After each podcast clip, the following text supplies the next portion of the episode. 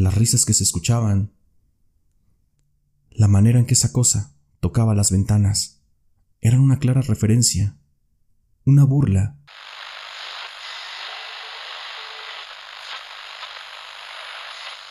Muy buenas noches. Antes que nada quiero agradecerles por todo su apoyo. Gracias por sintonizarnos cada semana y permitirnos contarles una historia más.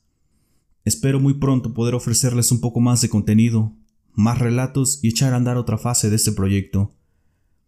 Recuerden que los relatos también están disponibles en su plataforma de podcast favorita, donde al igual que en YouTube nos encuentran como Amplitud Paranormal. Por ahora nuestro único medio de contacto es el correo de amplitudparanormal@gmail.com, donde será un gusto leerles y saber de ustedes. También recuerda que si el contenido es de tu agrado, nos ayudarías mucho suscribiéndote al canal, ayudándonos a compartirlo y dándole me gusta en el video. Además de dejarnos en la sección de comentarios tus sugerencias de temas que quisieras que tratáramos en este canal. Sin nada más que agregar, te presentamos la primera de tres historias que nos contó un buen amigo, quien se desempeña como guardia de seguridad. Apaga la luz y súbele esos auriculares. Te dejamos con el episodio La ascensión del maniquí en la señal de amplitud paranormal. Esta historia sucedió cuando recién llegué a vivir a una colonia nueva. De esas despobladas, alejadas de la ciudad, que incluso llegan a ser parte hasta de otro municipio. Recuerdo que tomaba un camión de la zona centro donde yo trabajaba, y este me dejaba en las afueras de la ciudad, en un pequeño crucero. De ahí tenía que tomar una combi que pasaba cada media hora. Esta me llevaba a través de un largo boulevard y después de 10 o 15 minutos, dependiendo el estado de ánimo del conductor, llegaba a la entrada de la colonia. Uno que otro día entre semana, y los sábados principalmente, no alcanzaba esa combi, por lo que tenía que caminar. Cada que iba por ese bulevar, ya sea caminando o en la combi, siempre me llamaba la atención una serie de construcciones abandonadas que se encontraban a la mitad de este. Era como un pequeño parque industrial. Desde lejos se notaba lo abandonado que estaba ese sitio. Sus paredes deterioradas, la enorme reja despintada, la hierba amarilla cubría unos espacios que alguna vez, estoy seguro, fueron áreas verdes. Los domingos por la tarde me salía a caminar por el boulevard, desde mi casa hasta la carretera, y siempre había tenido ganas de meterme a explorar por esas construcciones. Así que una tarde sin más, tomé camino por ellas. Ahí me encontré con una persona que parecía ser un guardia de seguridad. Le di las buenas tardes y él muy amable me contestó. Al notar lo positivo de su respuesta, opté por hacerle plática. Efectivamente, era el velador. Don José, como lo llamaré. Él me explicó que hacía tiempo ahí había sido un complejo textil. Desde la fabricación de todo tipo de telas hasta la confección e importación de otras. El complejo había resultado de la expansión de una empresa, de lo bien que le iba, pero tras un problema familiar, todo se vino abajo. Actualmente el complejo ya solo lo usaban como bodega. Muy rara vez iba alguien por ahí. De hecho, me contó que todo el terreno estaba en venta. El platicar con don José se volvió parte de mi rutina de los domingos y como en la quinta ocasión que lo fui a visitar, me confesó que pensaba dejar su trabajo, entre otras cosas porque le quedaba lejos. Aparte me dijo que las noches eran frías y él ya era una persona grande, que también ya había juntado unos centavos y pondría un pequeño negocio en su casa con ayuda de sus hijos. Don José notó un interés de mi parte en su trabajo, y sin rodeos me preguntó que si quería quedarme con él. Honestamente, ni me había pasado por la cabeza, pero no me pareció mala idea. Así que le pedí que me explicara sus actividades como velador, de cuánto era la paga y si no era peligroso el oficio. Conforme me iba platicando, fui haciendo cuentas. La paga era menor a lo que yo ganaba, pero ahí no tendría que gastar en pasajes, ni en comida de vez en cuando como usualmente lo hacía. No lo pensé mucho, y le dije que si me hacía el favor de recomendarme, aceptaba su oferta. Mira, le voy a exponer las razones que te acabo de contar al patrón, y le diré que eres mi sobrino. El próximo fin de semana es quincena y vendrá a pagar. Yo me llevo bien con él. Le voy a comentar. Pero una cosa, ¿eh? Este trabajo es del diario. Es sencillo, pero no hay días libres, me dijo don José. Ese mismo sábado por la mañana recibí su llamada. Me pidió que me presentara el lunes bien tempranito para conocer al dueño, y aparte que llevara mis documentos, que el trabajo era mío. El lunes sin falta a las 8 de la mañana ya estaba recibiendo las indicaciones y conociendo al otro guardia, el cual estaba de 7 de la mañana a 7 de la tarde, por lo que esa misma noche empezaría yo a trabajar. Entre el otro guardia, don José y el dueño, me explicaron todo el movimiento del complejo.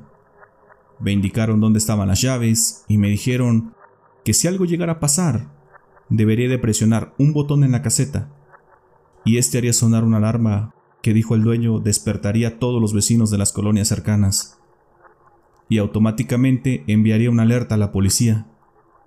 Nunca se había usado, nunca había pasado nada grave había habido alguna emergencia. Esa primera noche me fui armado con todo lo que según yo iba a necesitar. Agua, café, pan y una parrilla eléctrica, además de un pequeño radio. Don José ya en la confianza me había dicho que no era necesario tantos rondines. Bastaba con dos o tres divididos por las doce horas que se trabajaban. Solo ten cuidado, muchacho. Lo desolado y la oscuridad te pueden jugar una mala pasada. Seguro vas a pensar que escuchas o ves cosas, pero no hagas caso, que no te traicione el miedo, me había dicho don José como consejo. Por las noches el silencio en ese complejo era sepulcral. No se escuchaba nada de ruido, ni un solo sonido.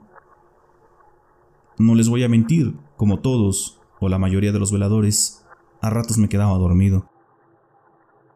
Los primeros días, aprovechando que oscurecía tarde en esa temporada, me di a la tarea de explorar cada una de las construcciones. La mayoría eran naves de maquila, de un solo nivel. Una de ellas Tenía unas máquinas con grandes rodillos. Supongo que ahí se fabricaba la tela. Dejé al último la construcción del centro. Una construcción que más bien tenía pinta de oficinas. No estaba muy grande. Tenía dos niveles, ventanas a los costados en ambos pisos y dos árboles grandes en las esquinas. Entré al edificio y la planta de abajo era una sola pieza, al igual que las anteriores. También tenía máquinas ancladas al piso a la mayoría le faltaban piezas. Bien recuerdo que don José me había dicho que si iban de vez en cuando eran por refacciones. En el segundo piso de esa construcción había varios cubículos en el contorno. En el centro no había nada. Se miraba al piso de abajo. Supongo que desde ahí supervisaban al personal. Justo a la mitad de esa planta y a ambos lados había dos grandes vitrinas, en una se mostraba una escena con maniquíes simulando una postal familiar, usando lo que supongo era ropa confeccionada con la tela que ahí se fabricaba. En otra estaba un grupo de maniquíes usando una especie de ropa futurista. Supongo que creyeron que esa sería la moda en estos tiempos. Si así fue, se equivocaron totalmente. Caminé por el pasillo y al final había una especie de salón, con dos grandes puertas apenas amarradas con una cuerda. Quité la cuerda y abrí las puertas, y di un pequeño salto al ver lo que estaba ahí dentro. Creí que eran personas, cuerpos, pero no. Solo eran muchos maniquís amontonados. Por todos lados había. A ver, espera. Maldita sea. Tardé unos segundos en procesar esa imagen. ¿Quién había puesto todo eso ahí?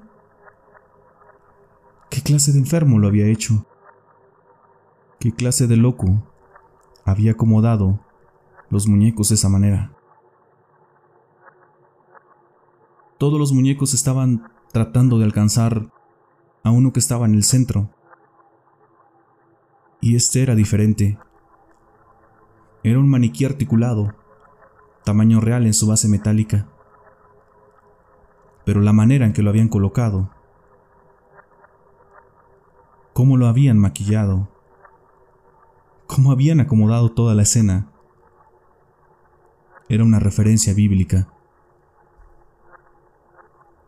Era una representación macabra del cuadro de la ascensión.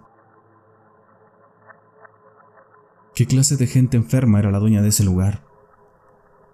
Yo, estúpidamente, me incomodé. Sé que no debía hacerlo, pero me molestó esa burla. Sentí que se burlaban de mi fe, de la fe de las personas. Furioso entré y aventé todo.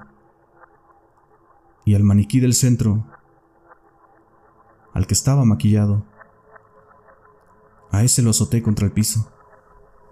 Me salí de ahí muy molesto.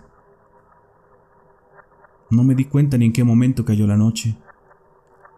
Me esperé un poco y después me dispuse a hacer mi rondín. Cada que lo hacía cargaba con un pequeño radio. Era mi compañero todas las madrugadas, pero con el coraje que había hecho ni me acordé de llevarlo.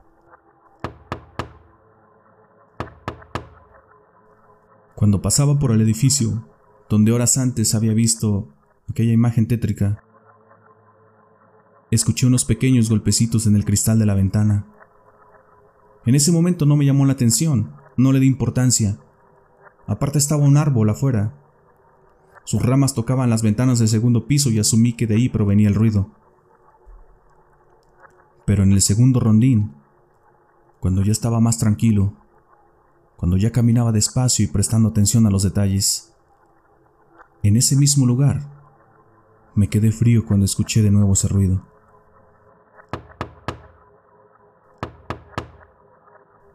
Tres golpecitos en la ventana, luego otros tres y otros tres, y así se repetían.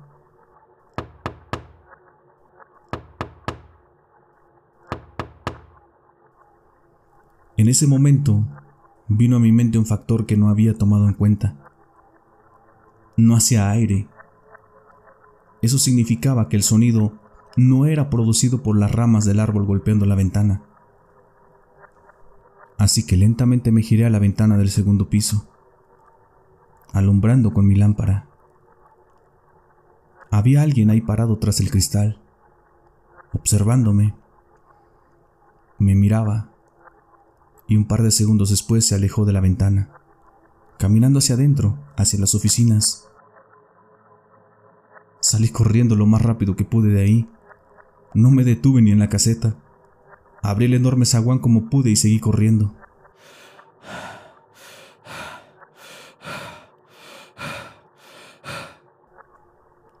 Después de unos momentos dejé de correr, después de caminar, y finalmente me detuve.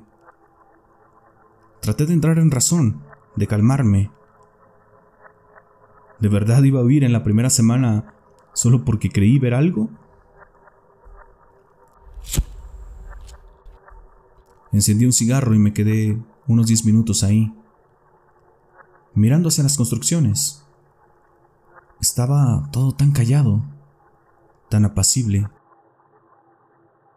Finalmente me tranquilicé. Me convencí de que mi mente me había jugado una mala pasada tal y como lo había dicho don José. Cuando regresé lo hice alumbrando la parte de arriba del edificio, buscando aquello que me había espantado, pero no, no había nada. Eso de algún modo me dejó más tranquilo. Pero en el tercer rondín de esa misma noche y en el mismo lugar,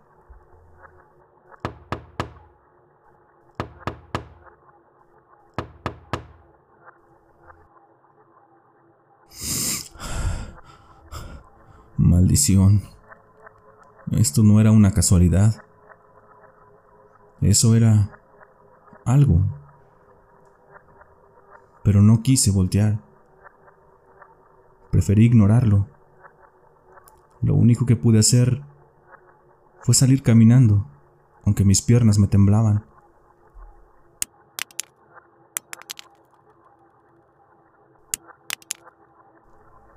Sentí que algo pequeño me golpeó en la espalda y me detuve. Alguien me estaba lanzando piedritas. Toma, toma lo que quieras y vete. No voy a llamar a nadie. No activaré la alarma.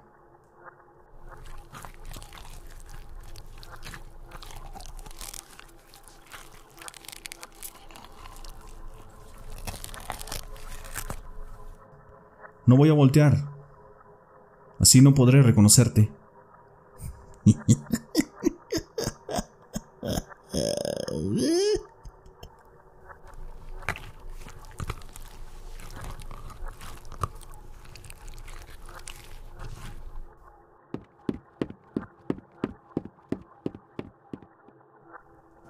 Alguien había bajado del árbol que estaba detrás de mí y se había echado a correr.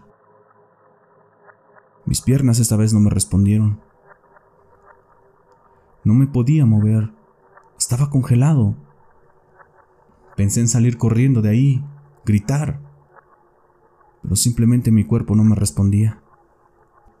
Y mi cobardía no me permitió voltear a ver quién o qué era lo que corrió. Poco a poco me fui recuperando de la impresión pero esos sonidos que había escuchado, cuando esa persona se echó a correr, sus pisadas sonaban como como si esa persona usara zapatos de madera. Me negaba a creer que lo que acababa de suceder tenía relación con lo que había visto en la tarde. Porque eso de lo paranormal era puro invento de la gente, ¿no? De seguro era alguien que andaba por ahí Alguien se había metido a la construcción a intentar robar. Sí, no me digas. ¿A robar qué? Se me ocurrió llamarle a don José en ese momento, pero por sus palabras, ella no quería saber nada del trabajo. Pero aparte, ¿qué le diría? ¿Que me daba miedo? ¿Que me habían asustado? ¿Que se escuchaban ruidos extraños? ¿Que creía que un maniquí andaba suelto por ahí? Solo me fui a la caseta y ahí estuve el resto del turno.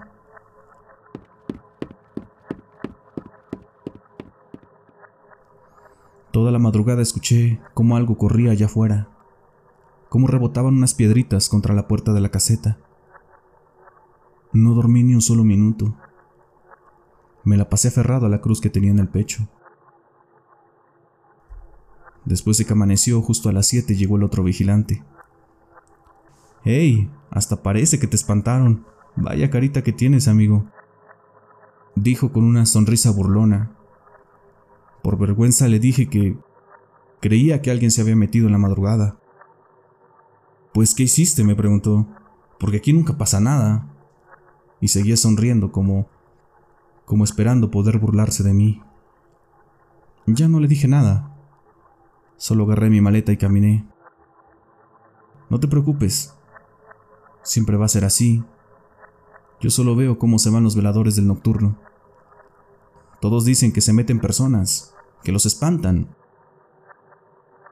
Trata de descansar. Se ve qué buena falta te hace. Nos vemos al rato. Después de llegar a casa me di un baño. Intenté dormir un poco, pero no podía. No dejaba de pensar en la imagen de los maniquíes, en lo que había visto en la ventana en lo que había escuchado.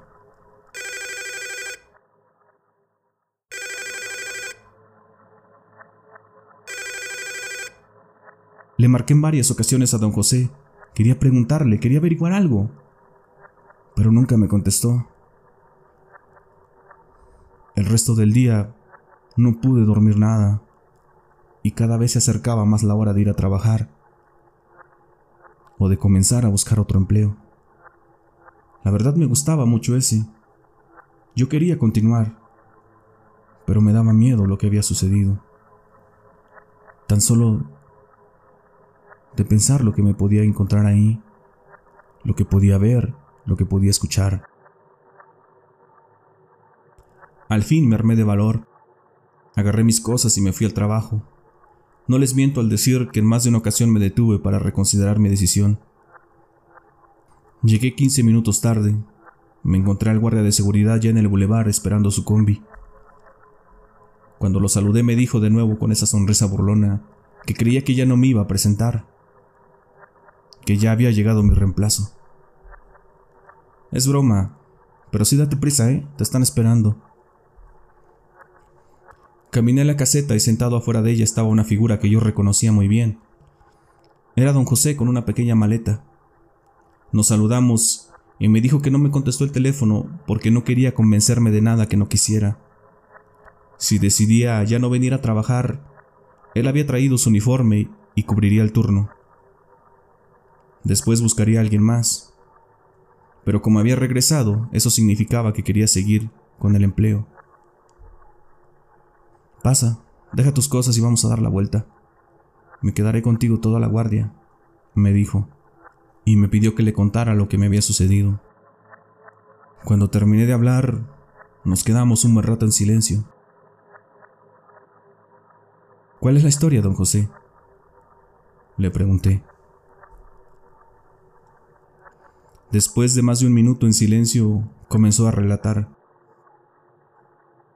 El mero dueño de todo esto era el papá del patrón. Él había empezado solo el negocio y le fue muy bien. Confeccionaba uniformes principalmente. Tenía muchos clientes y contratos con empresas públicas y privadas. Con el tiempo el patrón se empezó a hacer cargo de todo, y el negocio siguió creciendo, tanto que se tuvieron que expandir. Ya tenían varios talleres por toda la ciudad. Esto que ves aquí fue al final, un proyecto del que se iban a hacer cargo los dos hijos del patrón. Ambos se fueron a estudiar al extranjero.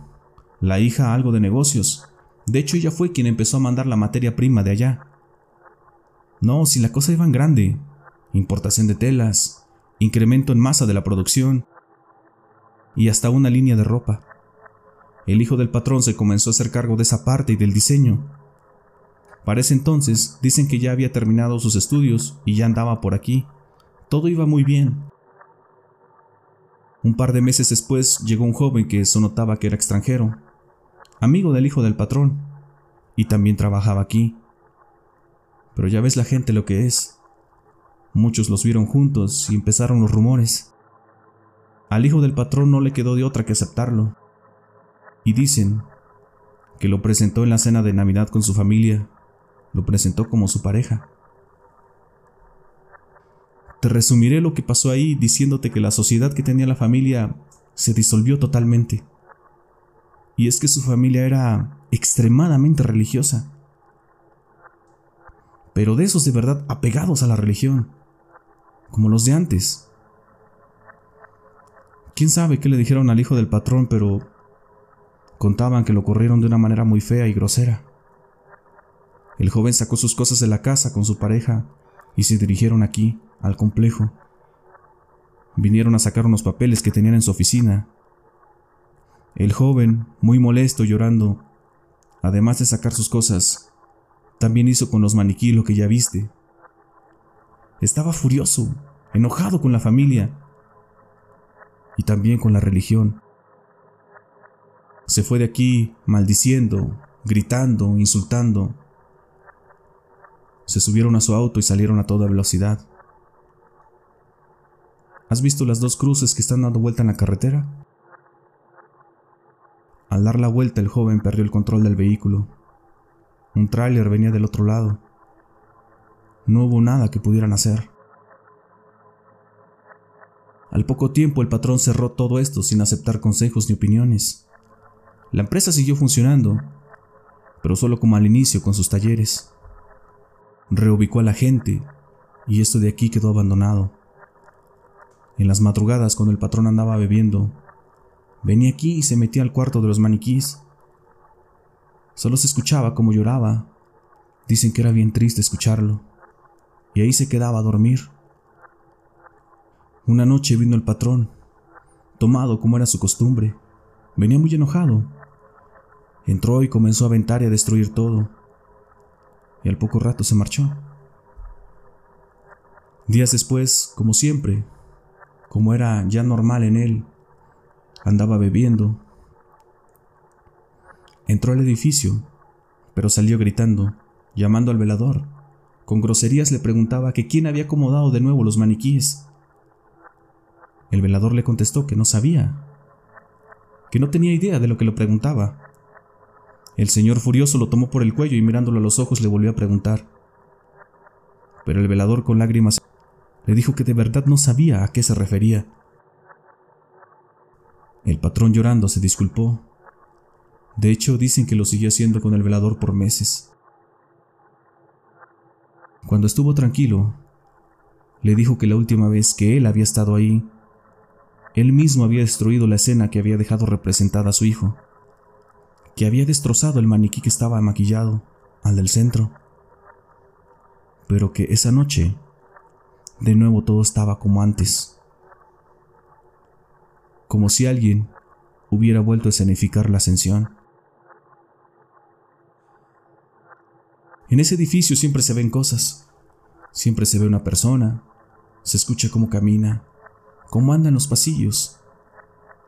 Pero si pones atención a sus pisadas, no suena normal. Suena más bien como si se tratara de un muñeco de madera caminando. Todos creen que el hijo del patrón se quedó en ese muñeco.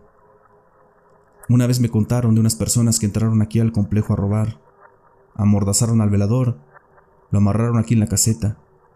Contó el velador que minutos después se escuchó como los maleantes salían corriendo asustados, gritando maldiciones.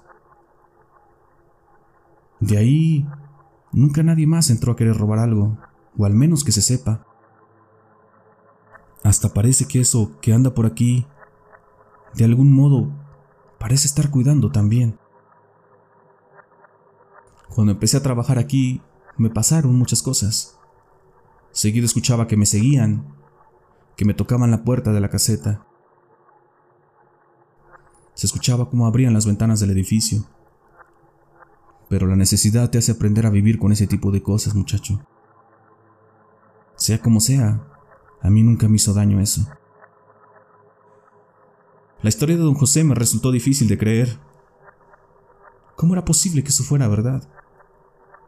¿Cómo era posible que eso existiera? Por mi parte, solo terminé la quincena y renuncié. Yo no concordé con la forma de pensar de don José.